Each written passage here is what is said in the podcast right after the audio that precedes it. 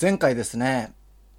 この番組のことや千葉くんや代々木くんの話まで、いろんなこと喋ってきましたが、今回は僕の話によく出てくる登場人物について詳しくもっと話していこうかなというふうに思います。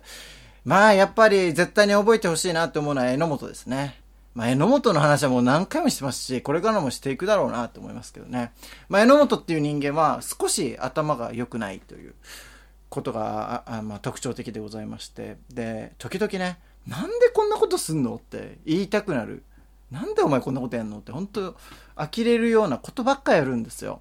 先日ですね、榎本が付き合ってる彼女から寂しいって言われたらしいんですけど、そしたら榎本刺身って返したらしいんですよ。未だに既読無視らしいです。稲本稲造深夜の5時間目。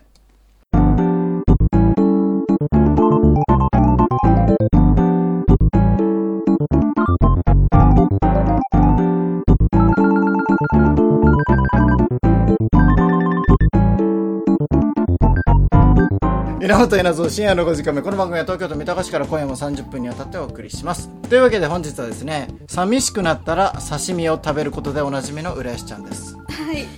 そうなんですか。ねえ、もうこの話は何回かしてますけど、いやめちゃくちゃ面白いですよね。何回聞いてもね、なんでこんなことやるかもよくわかんないけど面白いよね。いや本当に稲本さんから聞いてる、この榎本側の立場から見たらめちゃくちゃ面白いですけど、多分私が彼女の友達だったら許さないですよ。そんなこと言う男は許さんよね。これは刺身ってふざけてるからね。どういうことってなりますよね。一問一答ができないという非常に難しい男なのでね。榎本はもうずっと喋ってきますけど、榎本は一回も実は出たことはないんですけれども、曲を榎本の曲かけてますので、そこでね、どういう人間かっていうのはよくわかるかと思います。実際この前聞いてみてどうでした？榎本の曲社畜を聞いてもらったと思うんだけど、 あれ社畜ってタイトルなんですね。めちゃくちゃ面白いです。面白い。浦安ちゃんもこう言ってますから。そうです。刺身の話聞いた後歌ったんで、刺身がこういう歌歌ってるんだっていう、なんか相乗効果で余計面白く感じました。そうなんですよ、はい、それも踏まえるとさらにまた榎本の人間性が見えてきますので、これは多分楽しく聴けるんじゃないかなというふうに思いますけど、榎本ね、よく出てきますけど、榎本以外の人も時々出てくることがありますので、一応ちょっと触れておこうかなというふうに思います。で時々出てくるのが未来くんという男なんですけれども、僕これは小中学校の同級生で、特徴としましては鋭い視点がありまして、もうツッコミとかも非常にキレキレでうまいですし、で面白いです。そして、ただ悲しい出来事が非常に多い男なので、なんかちょっと卑屈だったり皮肉だったり、そっちちょっと千葉くん寄りなんだけど、ただ千葉くんよりは面白いという、千葉くんはたまに傷つけて終わる時がありますけど、違いますから必ず未来くんは最後自虐で落として終わりますから、そこがやっぱり僕は好きだなというところです、本当に細かいところまで見てるなと思いますね、未来くんは、人間性も本当優れてまして、昔からとっても優しいんですよ、人に。で僕ね、未来くんの誕生日になったら必ずギフトで送るんです、 LINE ギフトを、それで、1000円分のなんか米だとかスタバとかクーポン送って、そしたら喜んでそれをもらって、で僕の誕生日だったらちゃんと返してくれるんですよ、でこういうやり取りをよくやってまして、本当にやっぱありがたいなって毎回思ってて、で沖縄に帰省した時は未来君と会うので、その時は必ずお土産持ってくんですよね、これを東京から持ってきたから、わあマジでありがとうっつって、その食べた写真をまた撮って送ってきて、美味しかったわマジでこれで1ヶ月頑張れるわとかまた言って、もう人間性がね本当に素晴らしいんですよ。ただやっぱね、僕の好きなところはそこじゃないんですよ、未来君は。なるほど。この前ね、未来君と俺とあと馬場君と千葉君、この4人でいたんですけど、その時に未来君が、そういえば沖縄で有名な浜屋そばの冷凍で東京にも送れるようなものが今あるらしいのよ。浜屋そばの味を東京でも味わえるんだよと言うから、あいいねそれって俺送ろうかって言うから、いや送ってよって、送料高いけど未来君が送ってくれるんだったら俺嬉しいよって言ったら、おお、じゃあ送れよ絶対って、うん、でその僕もそうなんですけど千葉君も沖縄ではないので、うんうんうん、でじゃあ千葉君にも送るよって言って、うん、じゃあ住所送ってなと、俺その住所をその LINE かなんかで送ってくれたらそこの住所送るからって言ってくれたんですけど、うん、そっからね1ヶ月2ヶ月3ヶ月と待ってるんですけど未だに届いてないんですよ、うん、覚えてるかな、届いてないなと思って、うん、この前 LINE したんですよね、未来君、そばまだ来てないんだけどつってあごめん送るわ、やっぱ送料高いからお菓子とかにしようかって言って、ブレるなお前お前がそばっつったんだからそば送れ、俺はそばで待ってんだから分かった分かったっつって、うん、でもさ、うん、俺は稲本から 毎回ねお土産もらってるし誕生日をもらってる、千葉くんからは何ももらってないのに、うん、なんで千葉くんにあげなきゃいけないんだっていうやっぱこの鋭さが僕は好きなんですよ、うんうんうん、俺はあの時何にも突っ込まなかったけどよく考えたら俺が千葉君だったらね、うん、稲本はだってほらそういうやり取りしてるから分かるけど俺は何もしてないからもらえないよって言うと思うじゃん、言わないのよ、まあ、チャンスがあればそう黙ってもらおうとして欲しいよねいや欲しい、じゃあ俺もまたなんか送るわとかじゃないのよ、うんうん、本当に黙ってもらおうとするっていう千葉君のそういうとこ見抜くっていうのがやっぱ俺は本当好きだなっていうあれ今千葉君の好きなところ、いやこれは未来君の好きなところです、千葉君はそこダメなところだよね黙って得しようとするっていうあいつの本当によくやる手口なのでこれはね気をつけた方がいいですね、うん、さあそして次は馬場君という、さっきね4人でドライブしてたその馬場君なんですけども、馬場君はですね非常に友達思いですね、うーんで基本ダラダラしてます、うん、で妹が可愛いです、うん、以上です。点数高い妹可愛いは点数高くないですか。そうなんですよ、うん、もうねとにかくでもなんか馬場君っていうのはなんだろうね、特にこれといって面白いエピソードというのはないですけれども本当に人間性がいいんですようんうん、うん、なんかねこんなことを男子に思うのちょっと気持ち悪いけど可愛いんですよ、妹も可愛いけどやっぱ男子として僕やっぱ可愛くて、うんうんうん、例えばこの好きな女優が一致した時とか、うん、好きなアナウンサーが一致した時、えやばい可愛いよな可愛いよなってすごいテンション上がるんですよ、そこでガーってもうそこがもう愛おしくていいなーってなんか毎回思っちゃうっていうのがやっぱありますね、うん、まあ、ただね本当中学校の時かな俺はずっとね馬場君の味方なんですよ常に、はい、ただ一回裏切られたことがありまして、うんうん、男子4人で馬場君の家泊まってたんですよ、うん、そんで泊まってる時に他の2人がなんかみんな最初は恋話してたのにこの2人が急に女子の可愛い女子のパンツの話をし始めたんですよ、はいはいはいはいはい、あの子ああいうパンツ履いてたぜこういうパンツ履いてたぜっていうで、うん、僕と馬場君はそういうのは一切関与しないんですね。へー、うんうんうん、これはやっぱ紳士的な馬場君のイメージ俺は保ちたいもあるし、うんうんうん、分かる分かるなんて言っちゃうと自分が変態になっちゃうっていうのもあるんで、うん、だから俺はそこに参加せずにもうもし俺がそこに参加したら馬場君一人になってかわいそうだしと思って、うん、そんで、まあ、2対2の構造を取ってたんですけども、うん、僕がトイレ行ってる間に、うん、そんでちょっと部屋戻ってきたらちょっと馬場君が会話に参加してたんですよあの人のパンツ見たみたいな、いや見たよ、いやあれだよな結構ピンクだよなびっくりしたわピンクでみたいなことを馬場君が言っててうんうん、うん、そしたら他のやつらから違うピンクはそんなに燃えないんだよ、うんうんうんうん、赤とかだろお前ピンクで興奮してる時点で違うからってなぜか阻害されてたんですよ稲本君裏切って会話に入ったのにそうそうそう阻害されてたっていう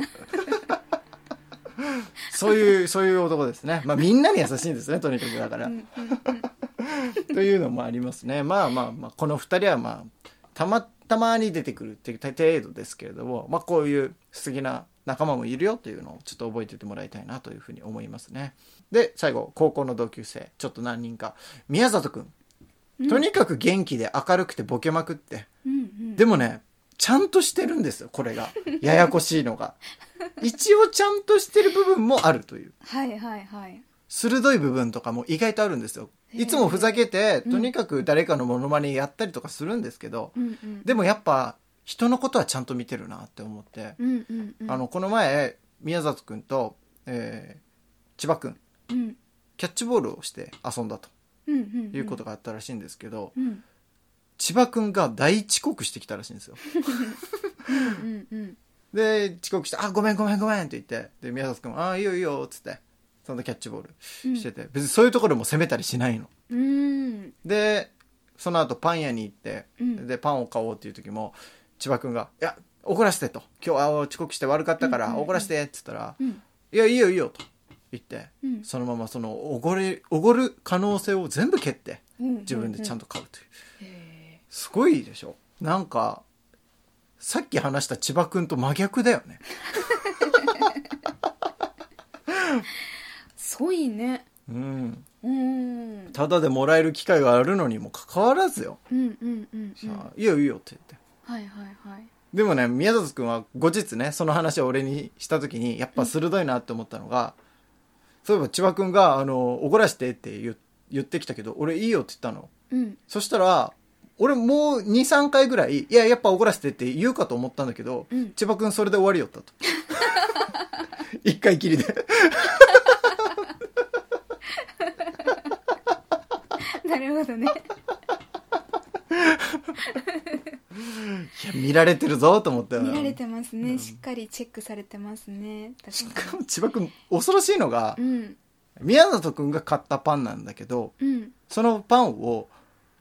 あこれ美味しいなお前一口食うって千葉くん言われて、うん、あ美味しそう食べたいっつってそんで半分ぐらい残ってたはずだけど、うん、千葉くんあまりにもお腹空いてたのか全部食べちゃったらしい食いしん坊もう宮里くんびっくりして何も言えなかったです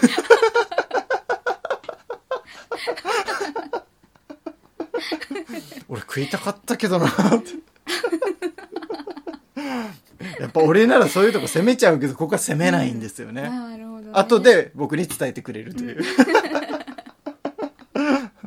うん、面白いですね千葉くん千葉くん何してんだよ本当に方々によ本当にやってくれてますよねいろいろと、うん、でまあ宮里くん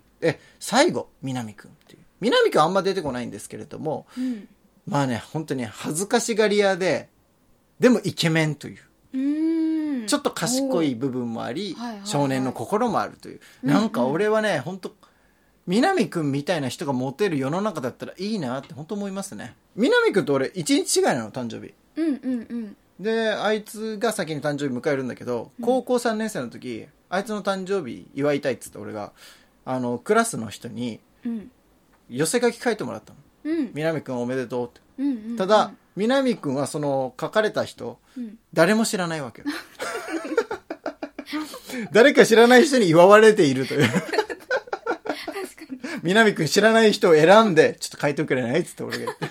全員知らない人からうんうん、うん、でそれをこうプレゼントしたんですね、うんうん、そしたらお前なんかこれって言いながら、うん、まあわーって叫んでるけど喜んでいるそうだね、うんうん、ちょっとそこら辺は少年っぽいんですよねあーお前なんだこれすごいテンション上がってるから、うんうん、いやいやこれはみんなからメッセージだからなお前明日から学校気まずくなるよって感謝して歩かないとしかも誰かわからないからお前とりあえず全員に感謝しろよすれ違う人全員に挨拶しろよ分かってやみたいなこと言って、うんうんうん、あそんな感じだったんですけど、うんその後ですねその夜、うん、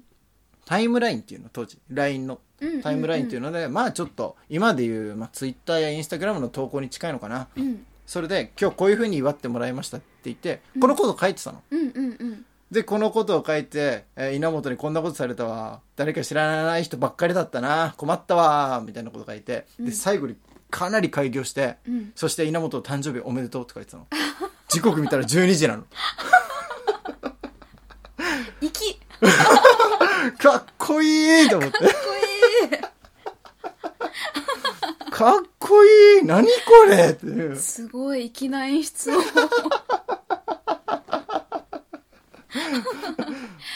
もうなんかそこからなんか南くんってこんなかっこいいんだっていう目線で見るようになっちゃってね、俺も、うんうんうん、だから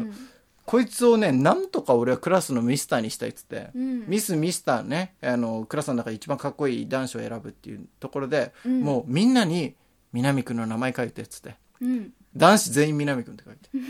そしたらまさかのミスターに選出されてね、うん、これは舞台上がるぞって思ったら学年審査でやっぱ落とされましたね、うん、やっぱり世の中にはまだ受け入れられてなかったっていう。なるほどね難しかったな。だからちょっとねこれからまたその時代が来たら南くんの話いっぱいしたいなと思います。さあということで1曲目いきましょう。榎本で公園。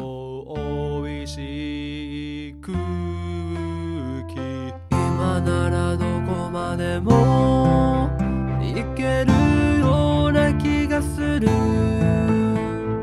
夢のユートピアにおい、もしかしてあれってENO だ。ポケモン外でやったぜ、マジで楽しい、やったね。毎日が楽しい、ここは飲んだら美味しい、ここはこの街は今日も平和。なんでかってお前らのせいだ。俺たちは今を生きる、明日への扉を踏み切る。ああ幸せ、僕ら幸せ、悪いことなんてまるでたださ。本当にENOってかっこいい、かっこいい、憧れる。 ENO にてあ、また ENO だ。俺たちは最高のマイマン、勉強したら次はないぜ。生かすぜ君のスニーカー、倒すぜ自分リーダー。俺たちが出会えた奇跡、まだまだ続くぜ長い人生。俺たちが伝説になろう、また明日もここで集まろう。ああ幸せ、僕ら幸せ、悪いことなんてまるでたださ。ああ幸せ、僕ら幸せ、悪いことなんてまるでたださ。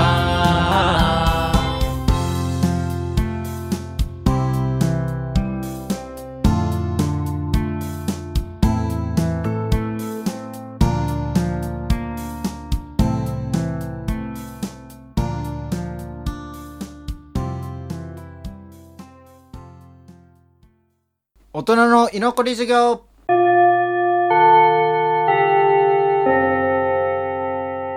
あ、大人たちを悩ますテーマについてただひたすら考える授業でございます。今回のテーマは何の用もない LINE の一言目、どう始めるということでございますね。さあこちらはメールはありませんが、ただ単純に僕が悩んでることです。難しいね、何の用もないんですよね。別になんか予定とか合わせるわけでもない、うんうんうん、ただ触れ合いたいという、難しい時にどうするかっていう、でも何気ない LINE ってそもそも送るものですか？送ったりしますか？私ですか、めったに送らないですね。あ、やっぱ送らないんだ。そうですね、友達めっちゃ仲いい子ぐらいにしか送らない気がします。あ、めっちゃ仲いい子にはなんて送るの？近況報告、勝手にこっ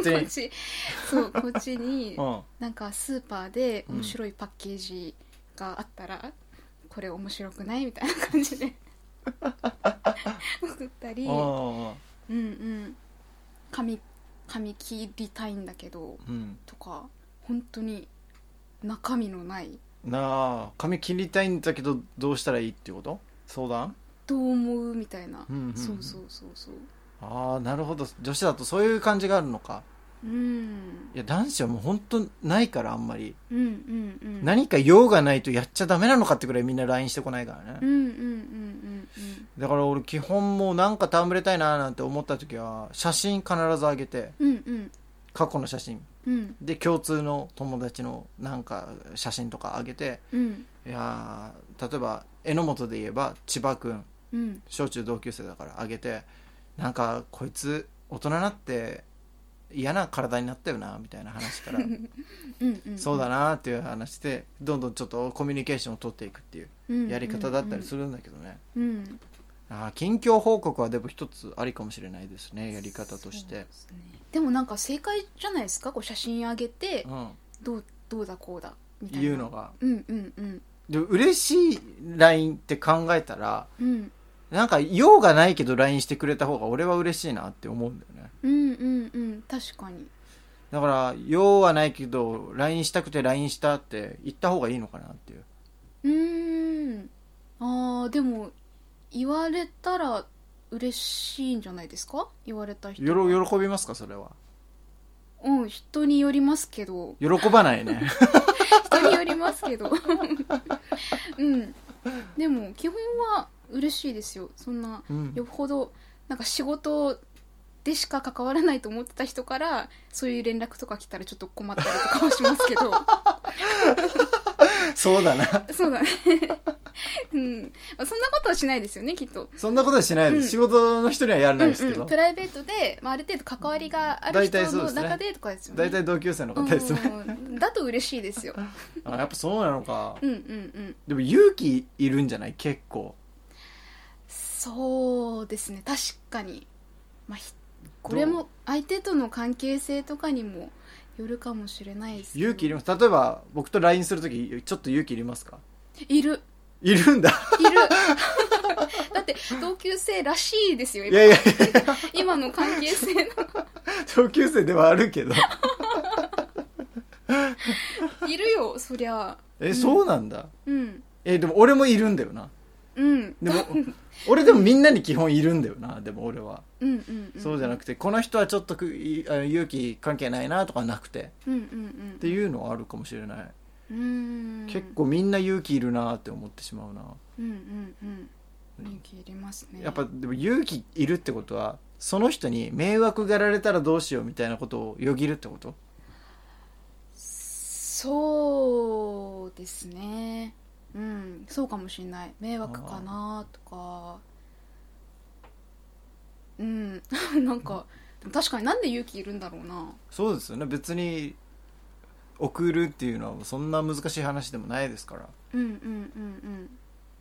全然告白よりは勇気いらないですからね。うんうんうんでもなんか同じような緊張があるんだよね。うんなんて帰ってくるかなってやっぱ待つ時間が苦痛なのかな。あそれもあるかもしれないですね。それあるな。だから俺もう電話がいいのよできる限り、うんうんうん、LINE だとこの待ってる時間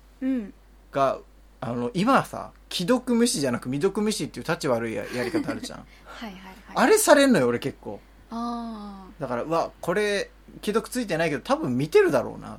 ていう、うんうんうん、何がやっぱ傷つくかっていうとこのまあ最初はあんま考えずにやってたんですよ。もう少し若い時はLINE 送って、うん、そんな気にしてなかったんですけど、うん、ある時から気にしだしたきっかけがあって、うん、これも千葉くんなんですけど、はいはいはい、千葉くん全然返してこないんですよ。遅いんですよ LINE の返信が、うんうんうん、の割に俺といる時スマホ見てない時間少ないなっていう。ほとんど見てんなこいつって。あこんだけ見てるってことは日常でも見るよななんでと思って、うんうん、じゃあ既読つかないのはなんでって思ったらやっぱり未読やってるらしいんですよ、うん、聞くところによると、うんうんうんうん、だからそういうこともあるのかっていうのを知ってからやりにくくなっていますね。確かにどっちが嫌ですか既読無視と未読無視。あーそうだね既読いや未読無視の方が嫌かな。あーそうなんだ。届いてない本当に届いてない可能性もあるから、うんうんうんうん、でただ読んでない可能性もあるしいろんな可能性があるんだよ未読無視って、うんうんうん、ただ既読無視だと読んでるけど返してないっていう、うんうんうん、それしかないからあこの人の怠惰なのか興味ないのかなんかはそれでね測れるんだけど、うんうん、未読無視だけはあやばいしこの人いないのかこの世にとか思っちゃうから最悪うんうんうん、だからちょっと俺は未読無視の方が嫌かなっていうのあるかもしれないですけど、うんうんうん、うちの母親とかだったら、うん、姉妹がね、まあ、6人姉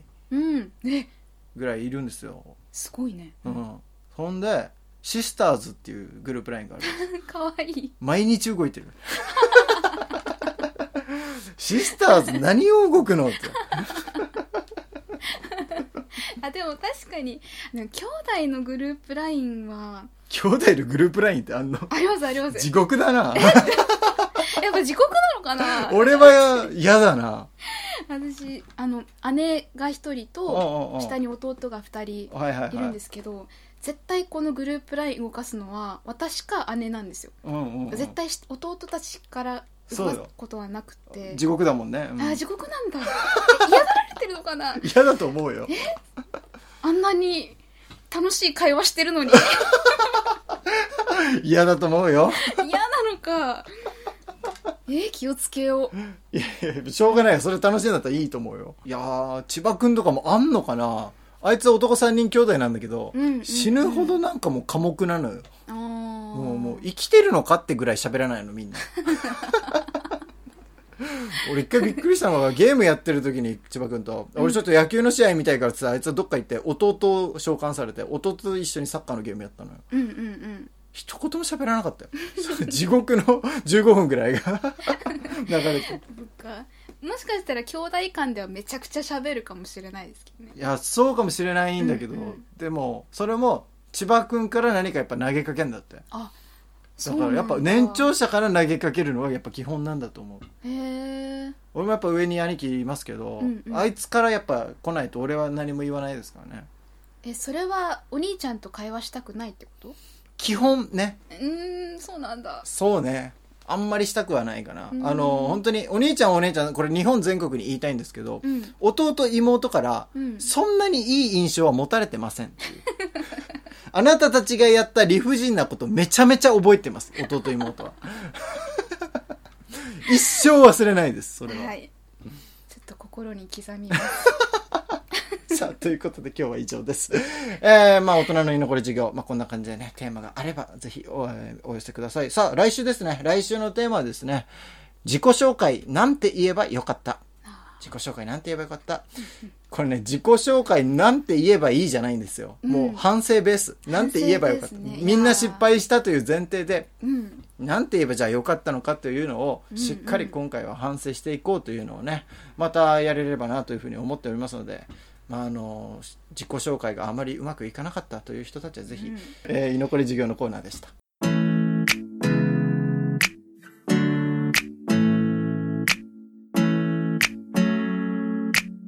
源稲造深夜の5時間目、この番組は東京都三鷹市から今夜も30分にわたってお送りしました。深夜の5時間目ではコーナーへのメール、番組の感想、僕らへの質問など何でも受け付けております。宛先すべて小文字です。5時間目 @gmail.com、 5時間目 @gmail.com。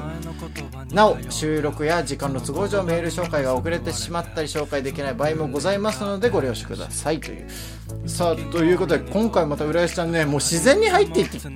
てきましたけどね行ってないですよこのやっぱダジャレが近づいてくるにつれてみんな緊張感が増しますけど、本当ですよ、今一番バクバクしてますまあでもいつもね、この皆さん聞こえてないんで分かんないですけど、ダジャレ言った後曲がバーって上がって、うん、なんていうかあんまり笑いも何もお届けできてないんですけど本当はめちゃめちゃ僕が笑ってあげてますからすげえ、さっき死んだ目で見つめてましたよびっくりした、あんなに冷たい目するんだこの人もう基本的にはだってもう笑ってあげるようにはしてるので皆さんご安心ください皆さん笑ってくれなくても大丈夫ですから、はい、さあ、それでは行きましょうか。さあ、ここから千葉くんのおさらばダジャレのコーナーです、まあ、このコーナーはストレスで凝り固まった脳を柔らかくするために千葉くんがダジャレを言ってくれます。今回は代わりをやってくれてますレアシちゃんでございますが、こいやそんな気合い入れてやるコーナーじゃないよ、こいやあ、もうじゃあそんな気合い満々ってことはもうやめて、結構な自信あるわけね。やめてください、そうやってハードル上げないででもね、この前のダジャレもすごい良かったので今回さらにレベルが上がってくる。本当にダジャレってやればやるほど上がっていきますからね。なるほど。千葉君も最初とここ最近の比べたら全然違うからね。だから浦安ちゃんもまあまだ数回しかやってませんけど多分格段に良くはなってるんじゃないかなっていう風に。すごいハードル上げてくるじゃん恐ろしい。さあというわけで本日はこのダジャレとともにお別れです。どうぞ。ジブリにいたの久しぶりだったな。また笑ってばかしてる。子供ができたら話せないだろうなって思いながらばかしてる。またバカしてる。もうそろそろ照れくさいから終わりにするよこのワンブース。やっぱ聞かなかったことにしてくれ本当に頼むからマジで。 Fucking you my best friend。 また前の言葉に頼ってその言葉にまた救われてその繰り返し You fucking go 俺にとってだからいつも常に頼ってそしてまたマイク右手持って歌えてる。 Fucking you my best friend。また前の言葉に頼ってその言葉にまた救われてその繰り返し You fucking go 俺にとってだからいつも常に頼ってそしてまたマイク右手持って歌え